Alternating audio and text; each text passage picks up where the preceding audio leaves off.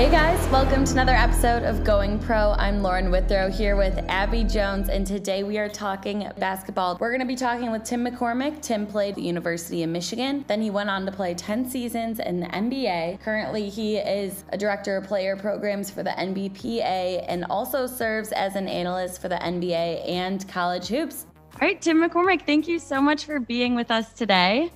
My pleasure. How are you guys doing? We're doing well. Happy to have basketball back. I think it's been phenomenal that the, the bubble works and the virus isn't going to stop on its own. And, and I think that by trying to live real life like football and baseball are, are planning on, I don't I don't see it working. And the NBA has a model that that is successful. It wouldn't surprise me if we see basketball start in a bubble in December this year and I think there are models in college basketball that could work as well. So this has been really amazing to sit back and watch. It's disappointing and frightening and scary and every, everything else. But I, I, guess it's one of those scenarios that in sports, like you keep getting knocked down and beat up and disappointed along the way. And the people that are able to figure out how to stay busy and active and keep getting better are the ones that, that succeed. Mm-hmm. So, going back a little bit, you played four years at the University of Michigan and then 10 seasons in the NBA. Can you picture this scenario happening when you were playing in the NBA? Do you think the bubble would have even been possible when you were playing in the 80s and 90s? Yeah, I don't think it would have, uh, partially because technology has advanced to the point where you can televise all of these games and with the, um, the the testing is probably the biggest issue because you you can't have a bubble if there's not constant testing, and it, the testing reinforces that players are safe and you're doing a good job. So this is this is um, unprecedented, and and I think that the uh, there there's no way this would have happened in the past. Mm-hmm. Yeah, and I think that that's something that we're kind of gonna talk more in detail later, but I think we kind of want to set it up so that our audience gets to know you. So, was basketball always the dream? Yeah, Abby. So I I was the the little boy that carried my basketball cards around in my pocket, and I dribbled to school in the morning and dribbled home afterward and played at recess. And I laid in bed at night dreaming about playing in the NBA, listening to the Detroit Pistons games on the radio and I cut out pictures of my favorite players from Sports Illustrated and pasted them on the wall next to my bed.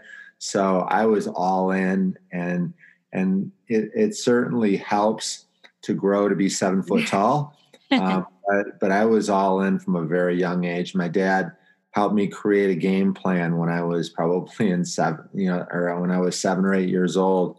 And he said, if you want to be really good, you've got to do it every day and I did. Um, you know, that included dribbling around the block twice with my right hand and then twice with my left hand and taking a hundred game caliber shots and dribbling up and down the basement stairs. And I think it was all just a tool from my father to to, to try to get me to to shovel the driveway in the winter with snow and um, but it was it was really a, a, lifelong passion. That's incredible, and I love those stories and the memories that you have with your dad. But who were the who were your top players that you cut out and always kind of put by your bed? Who were the cards of? It was pretty amazing because I a lot of them I had a chance to get to know uh, either through um, events working with the NBA Players Association, which has been my job for the last 25 or 30 years.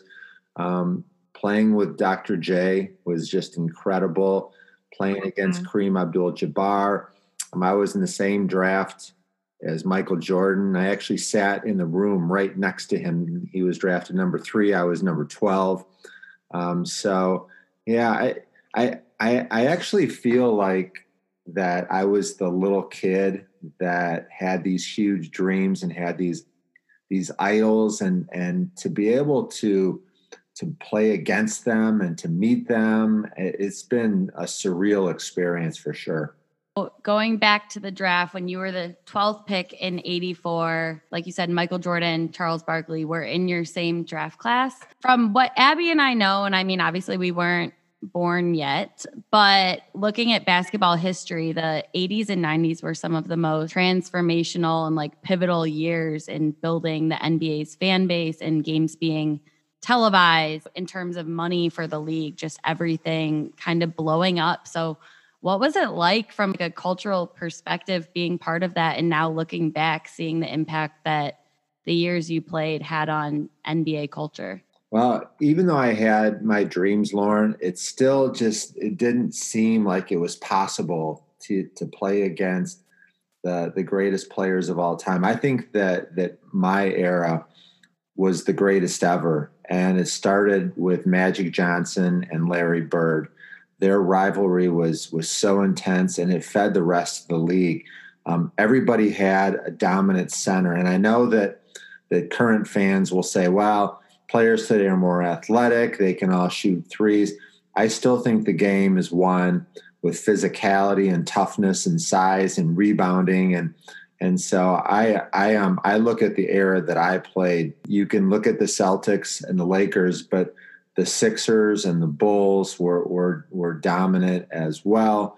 Um, there were there were so many great Hall of Fame players that that I'm um, set a standard for today. So I, I I just um, I, I, was really fortunate to have a chance to play against so many great players. When you were playing, did you know that you were playing through what would become such a memorable part of history? Did you know you were living through that, or was it kind of after the fact, looking back? Yeah, looking back on it, I appreciate it more. Uh, when when I was playing, and I, I was very fortunate. The first five years of my career, I had a chance to to start a lot with some really good players and then I had some some devastating knee injuries. My career just started to plummet, and so I think that when you're in the middle of it, it it's you know you're like in the middle right. of a storm. Everything's coming at you so fast, and uh, and I, and I can remember so many times walking out for the center jump and shaking hands with Kareem Abdul-Jabbar and thinking, "My gosh, he's the greatest center in history." I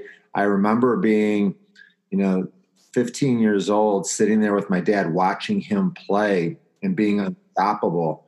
And and so I just it, it really I used the word surreal earlier. That's really what it felt like because I, I couldn't believe I was actually in there doing it. I just wanted to prolong it as long as I poss- possibly could. Can you explain to people because I feel like, you know, everyone in their mind puts these types of athletes like Kareem and Michael and like all these people on a unnatural, unhuman realm.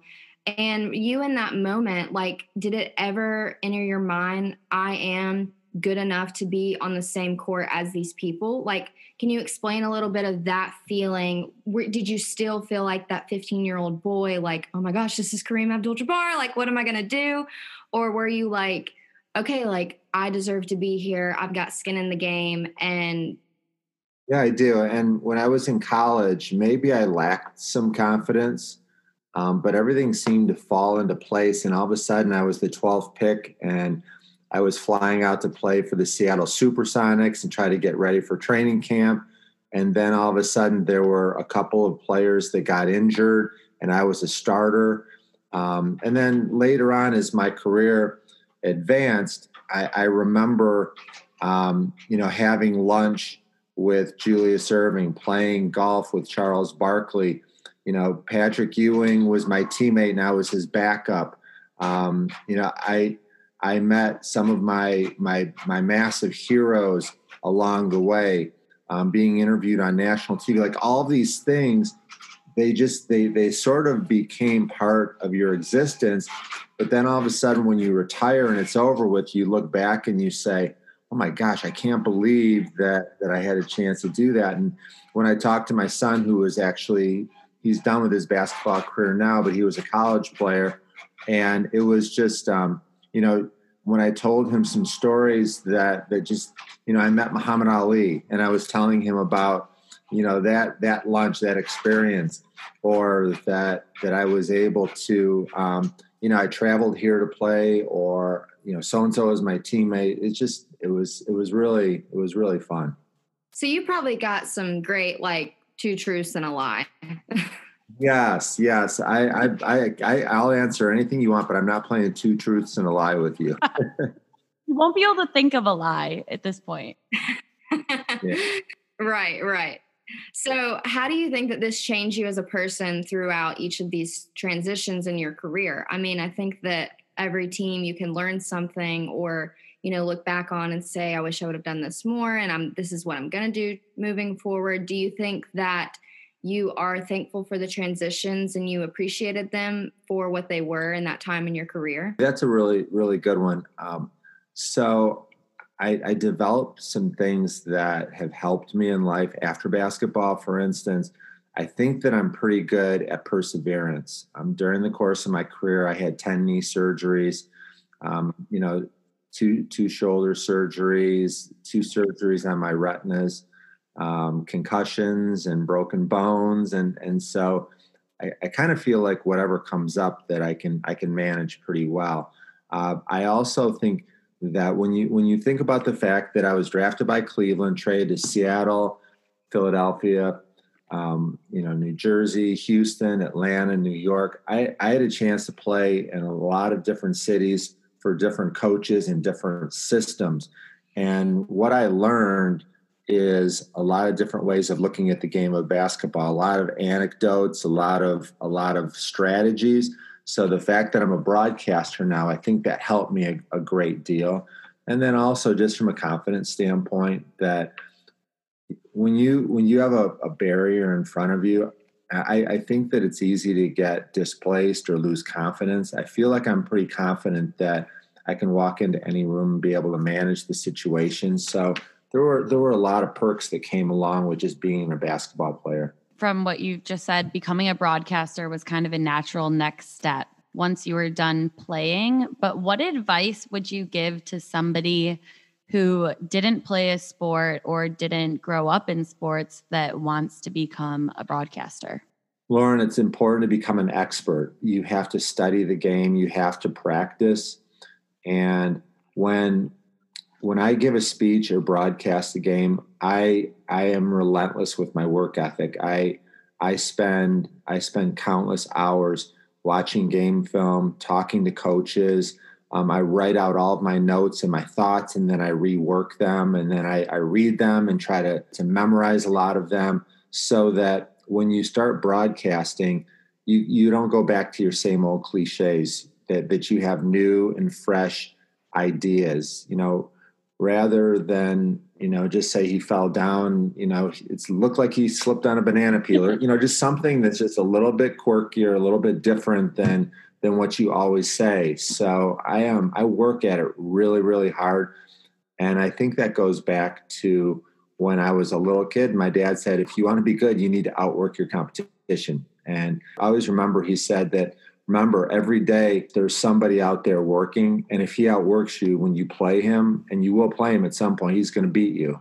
And so I always kept that in the back of my mind that I was I was playing and practicing against this this this mystery man and, i just wanted to make sure i was ready. Do you think that being a player really molded you and prepared you for becoming a broadcaster? Because like you said you had to do all these interviews and you always get asked questions after games. Do you think being on the other side of the camera hearing the questions knowing what you enjoyed answering as a player didn't enjoy answering do you think that that has kind of molded you to become a great broadcaster? Well, there's um there's two parts of that. There there's no doubt that the the stories and the observations and the game film you watch as a player prepares you to a certain point. But I remember my first game ever as a broadcaster. It was the Detroit Pistons and the San Antonio Spurs. And with zero experience as a broadcaster, I was broadcasting an NBA game and I was so overmatched and overwhelmed.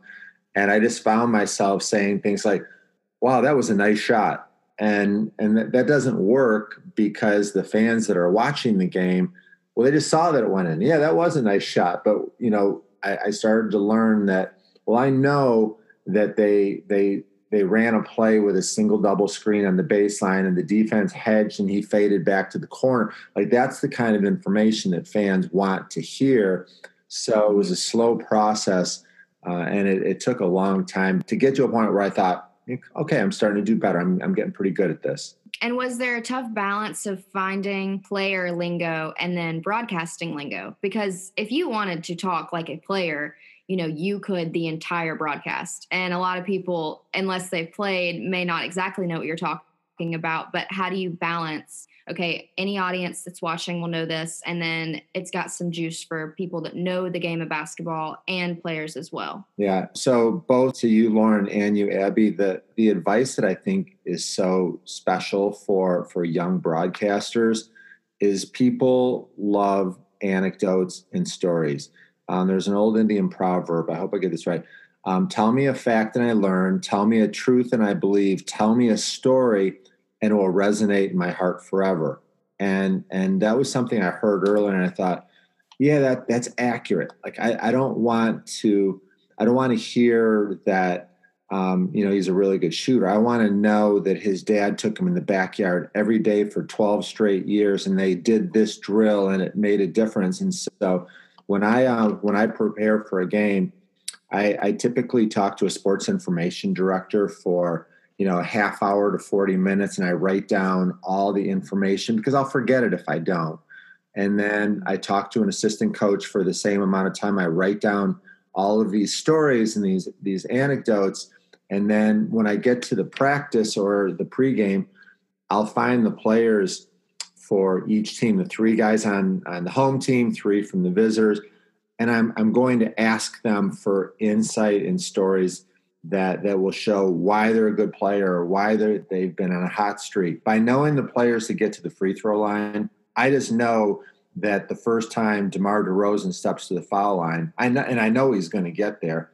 I've got a story that I asked him about that that is either going to be a little bit funny or it's going to be super insightful or it's going to tell the story on why he's doing this particular move and and and I write those down too. So as soon as Demar Derozan steps to the line, you know, I can I can go right to my notes and say, you know, Demar told me that the secret to his success, he eats ice cream before every game, or what, whatever it may be and that way you're saying wow that's kind of interesting. I never never knew that before. Maybe i'll go have a bowl of ice cream. Speaking of storylines right now i feel like you turn on espn and you can watch any league playing right now. There's almost so much going on. It's almost hard to keep track of. In one of your recent podcast episodes you talk about a lot of the sacrifices that nba players are having to make in the bubble. And we're seeing a lot of other sports leagues not working out. I mean, the MLB is having games canceled and postponed, and the NBA bubble is working. So, can you walk us through what sacrifices are they making and why is it working in the NBA, but other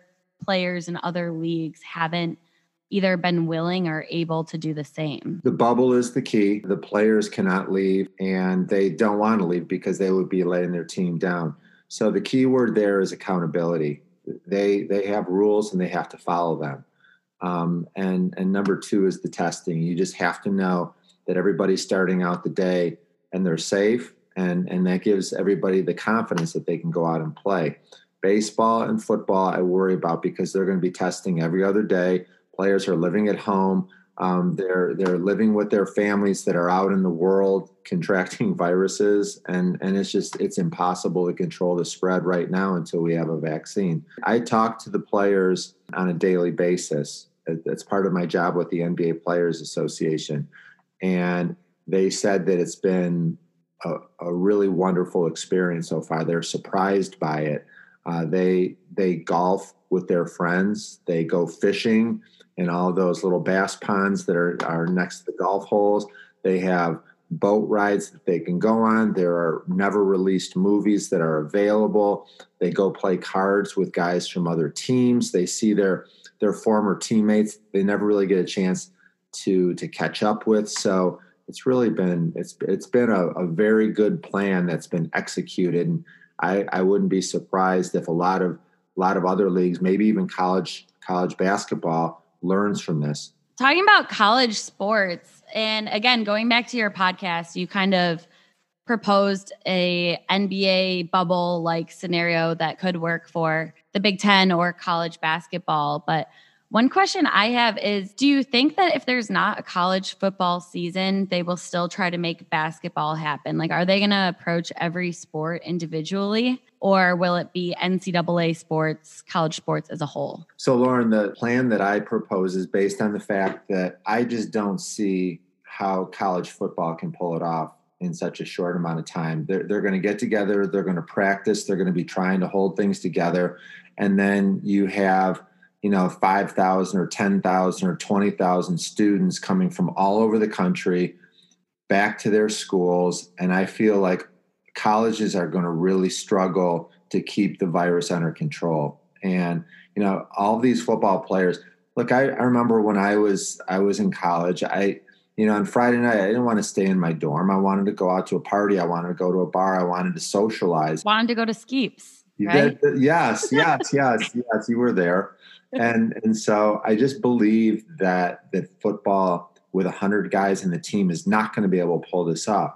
But there is a scenario for college basketball which I think would work, and that's that I've I've read a lot that colleges are going to send all their students home at Thanksgiving, and then they're going to leave them there until sometime in early January. That creates a huge opportunity for college basketball because you're going to have dormitories on every campus that are empty I propose that that the coaches and the players all move in together into the dorm. They go through a quarantine process, they go through a training camp, and then have everybody meet at two different campuses. And I picked based on the Big Ten football model of having the East and the West, that that you have the seven East football teams.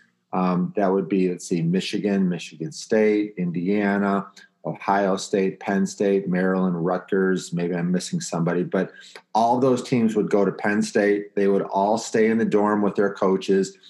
And then all the teams from the West would go to Iowa, stay in the dorm, stay with their coaches.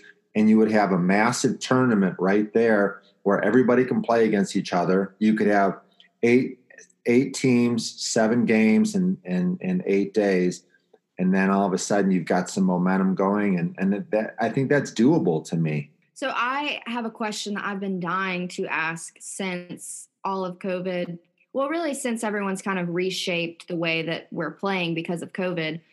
But as an ex-player, is COVID somewhat of an ideal situation because it's no media, no press, no annoying fans, your family's not asking for 25 tickets every game. You don't have to worry about all of the little things that maybe you didn't necessarily sign up for when you wanted to become an athlete, but it kind of comes with it.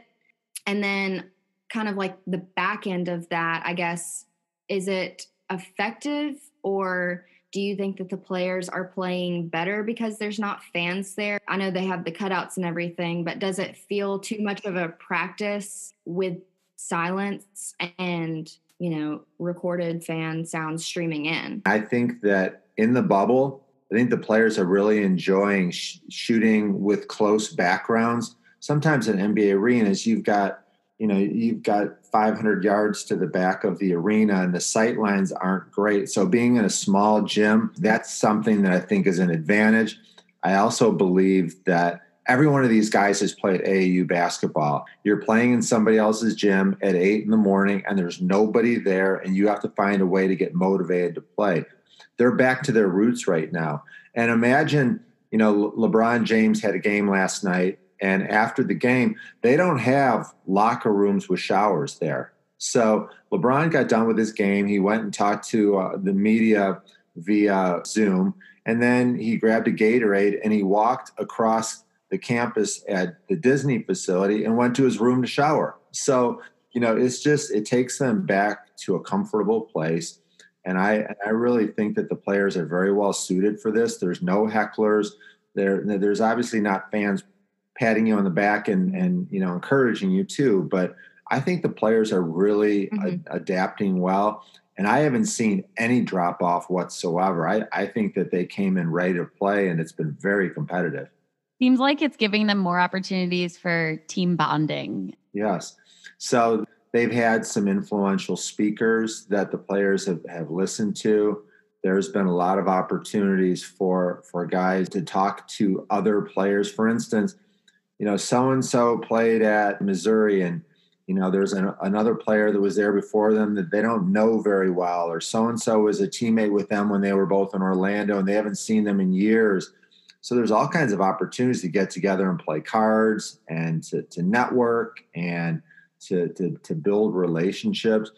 I also think that like I, I would have loved to meet to meet greg popovich you know and if you're if you're going to the cafeteria and he's he's sitting there what a great opportunity to walk over and introduce yourself.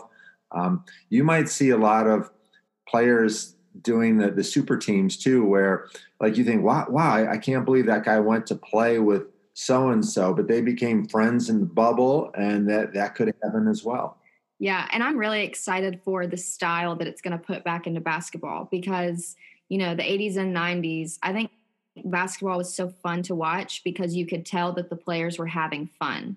Yes. And I do think that that has kind of changed in basketball now. I mean, a lot of people feel that it's a little dramatic or, you know, there's just not that essence and and yeah, and swag and just like we're going to we're going to do what we came to do and that's basketball and how we play whether you like it or not is how we play. Like the Pistons bad boys era is my favorite situation of basketball because it's just I mean it is back to the roots and it's it's fun and that's what people enjoy seeing. So I really do hope that COVID kind of brings out the fun and kind of takes away the seriousness that basketball was kind of getting into the routine of prior to COVID. You know, Abby, it's also possible that that it may unmask a whole generation of basketball fans that never realized how great it was because baseball season starting and you know as an example my my dad had me playing baseball when i was very young. He would take me to the field and and throw me batting practice. And we played catch and we watched every detroit tigers game. And so that's what i grew up with. There's there's the possibility like there's no there's no tigers baseball this weekend.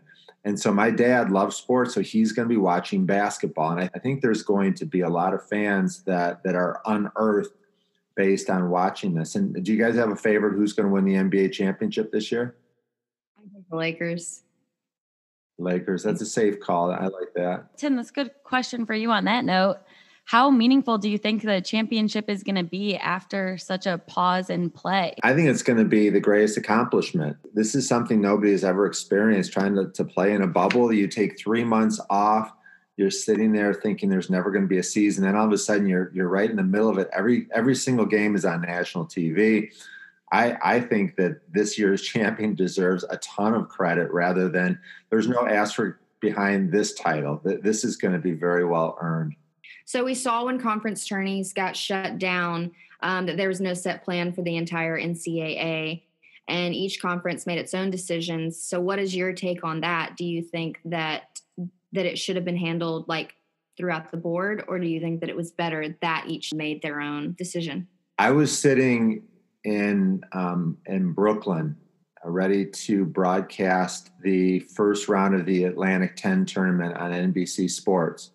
Uh, I believe it was VCU against UMass.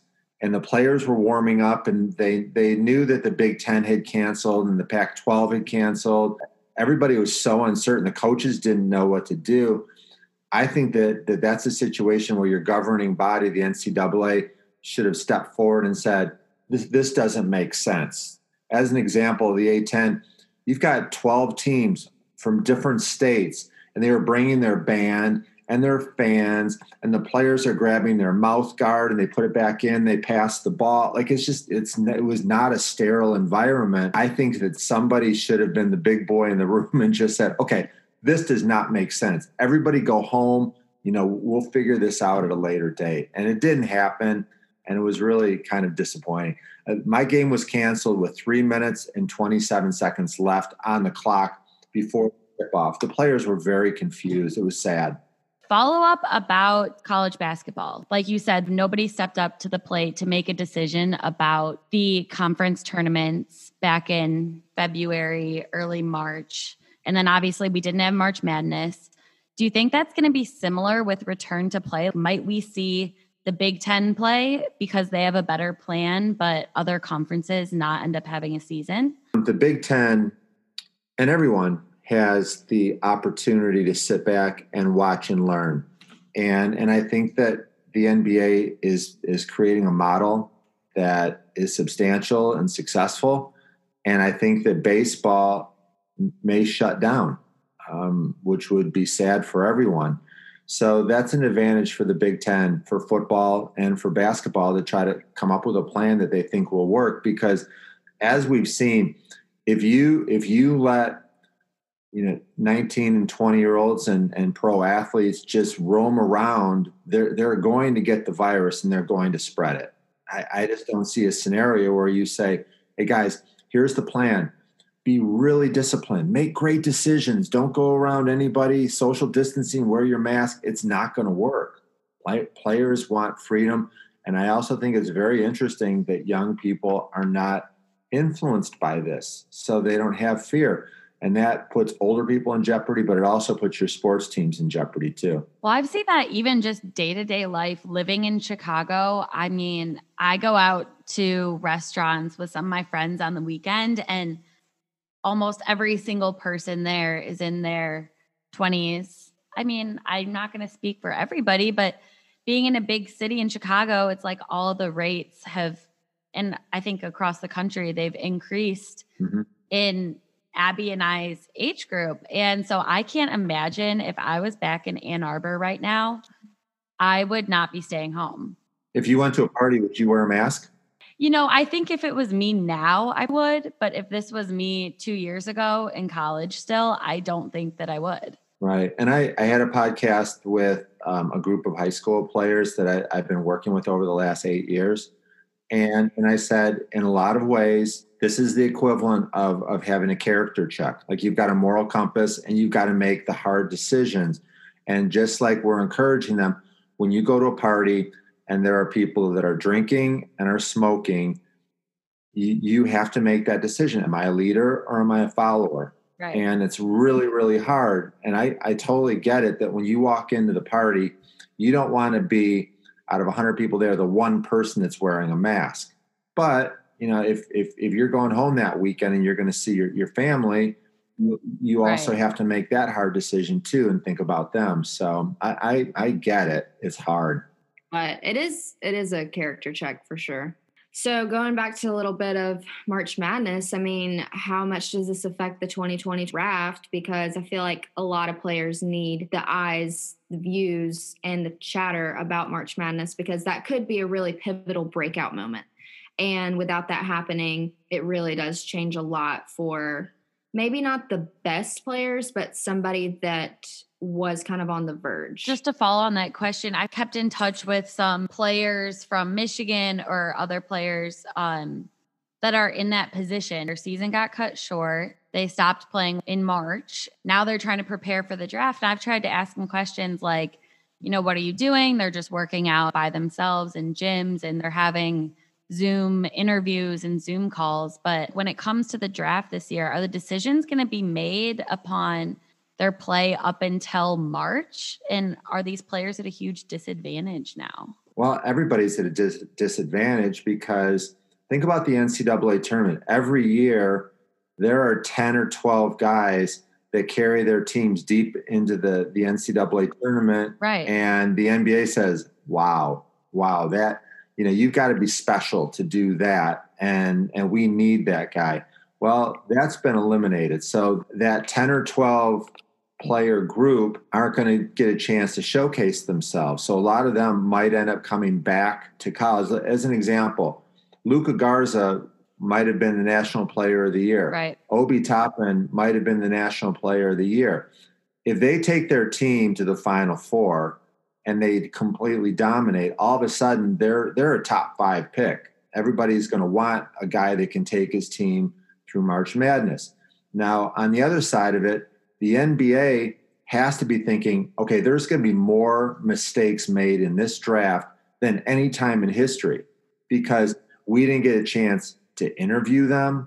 We didn't get a chance to measure them. You know, what what if you draft a guy and all of a sudden you thought he was six eight, but now he's only six six because he got an inaccurate um, reading in the program. Yeah, there's a huge number of reasons why you could make a massive mistake, And that's the reason that the, the draft combine and rookie transition program, all these things are so in flux because the NBA is afraid to draft guys that they don't know about. If we can't have a college basketball season starting up this winter, are these guys who I think of Isaiah Livers at Michigan, who just went back and is going to play another year, but if they can't have that season, are NBA dreams just being crushed? How is that going to be approached moving forward? Is the NBA just going to take a shot in the dark and keep drafting this year and next year, even if we've gone a full season and a half of college sports without play? Well, uh, next year there'll be 30 players that are drafted that are first yeah. round picks that will get guaranteed and there's probably you know another 30 players that will be second round picks that will have to try out. There there will be training camps at some point. Um, there's not going to be a summer league but there will be a g league and guys will go there and, and eventually there will be a settling process where we figure out who can play and who can't. But i'm also thinking about let's say for instance you you mentioned isaiah livers you talked to michigan basketball franz wagner um, They've got Hunter Dickinson coming in. He has one and done possibilities. So you've got all these guys coming in, yeah. but you also have a class coming in next year. So what are you going to do with them? You can't have 17 guys on your team. If there's no season this year, Franz and Isaiah, could they come back? I don't know. What about the the three or four recruits that are coming in behind them? You know, there's going to be, and then right now in the the NCAA transfer portal, there are 950 players that have entered the portal and they want to leave. Where are they going to go? I, I, I, quite frankly don't have any idea. I think that the players that want to transfer will be eligible, but th- this is going to be mass chaos. What advice would you give to some of those players who are in college still or trying to be drafted in 2020, what would you tell yourself if you were going through that right now to stay competitive? Well, the hardest thing is I, am afraid that a lot of the players are looking at the potential of no season and there's no motivation for them to get in the gym and and work hard. You know, right now, typically guys would be thinking, okay, you know school's going to be in one month and we start official conditioning and in, in you know in in two months we're going to start our practices. I've got to get going. This is my dream. I'm going to get in the best shape of my life. But now they're thinking it's probably no football this fall. And who knows about basketball? And we may not start a season until december or january or february. Who knows? That, that uncertainty is going to cloud their their work ethic mm-hmm. i'm afraid well, you have had to face many recovery trials and you know, you know the triumph of that. So I do feel like it's not an injury break necessarily, but it is a stop of play and your momentum's down and you know, you are looking around at all of the things that are stopping and you know, especially at that early age, you kind of question like, is this worth it? Why am I doing this? Um, and I do feel like a lot of negative things can come into a young player's mind. Sitting in the dorm by himself do you feel that he or she is going to look at kind of the negatives of this season? Or do you think that they can kind of channel something bigger than themselves and see a positive? Well abby the the leadership is going to come to the forefront here. As an example i think you said earlier you think the lakers are going to win it all. Lebron james is the best leader in our league and Anthony Davis is a great leader. They've got a, a bunch of veteran guys that are, are self starters, have been self starters throughout their college and NBA career. That's where it really becomes important. Does a college coach have a great rapport with his players? Does he have an amazing staff? Does he have veteran players that are loaded with character that that will say, okay, this this is a bad deal, but um, I'm going to set a standard for my teammates. I'm going to put my arm around those young freshmen, say, come on, young fella, follow me. You need to pick up the pace. You need to work hard. Leadership is going to be so critically important. Do you think leadership is one of the qualities that is going to make players who are kind of stuck in limbo right now more competitive to be drafted? Do you think NBA teams are going to look at players and say, you know, we haven't seen him play since March, but at least we've seen these leadership qualities come out during this time? I think it'd be really hard to be on an NBA coaching staff or to be in the front office because they have nothing but hours. And what they're going to do is rather than watch every game from a player's senior year, they're going to say, okay, you know what, we need to go back and watch him as a freshman. You know, we'll take it from that angle. Where was he as a freshman? How much has he improved each year? Is he a hard worker? They're going to do deeper dives into the due diligence. They're going to say, my gosh, this is great. We found some high school AAU video on him. Let's watch that. They're going to be consuming information more than ever before. They're going to look at the transformation in the transition rather than the last show that they've given. Yes. Yeah. Well, thank you so much for being on the show with us. I mean, I for sure have learned something and I hope that somebody hears this that can make some moves and, you know, we can get into some of the things that we talked about here and we can see that implemented in the seasons to come. I miss talking college basketball. So this is great. Thank you, Tim. You guys are great. I, I really appreciate it. Thank you so much for having me on.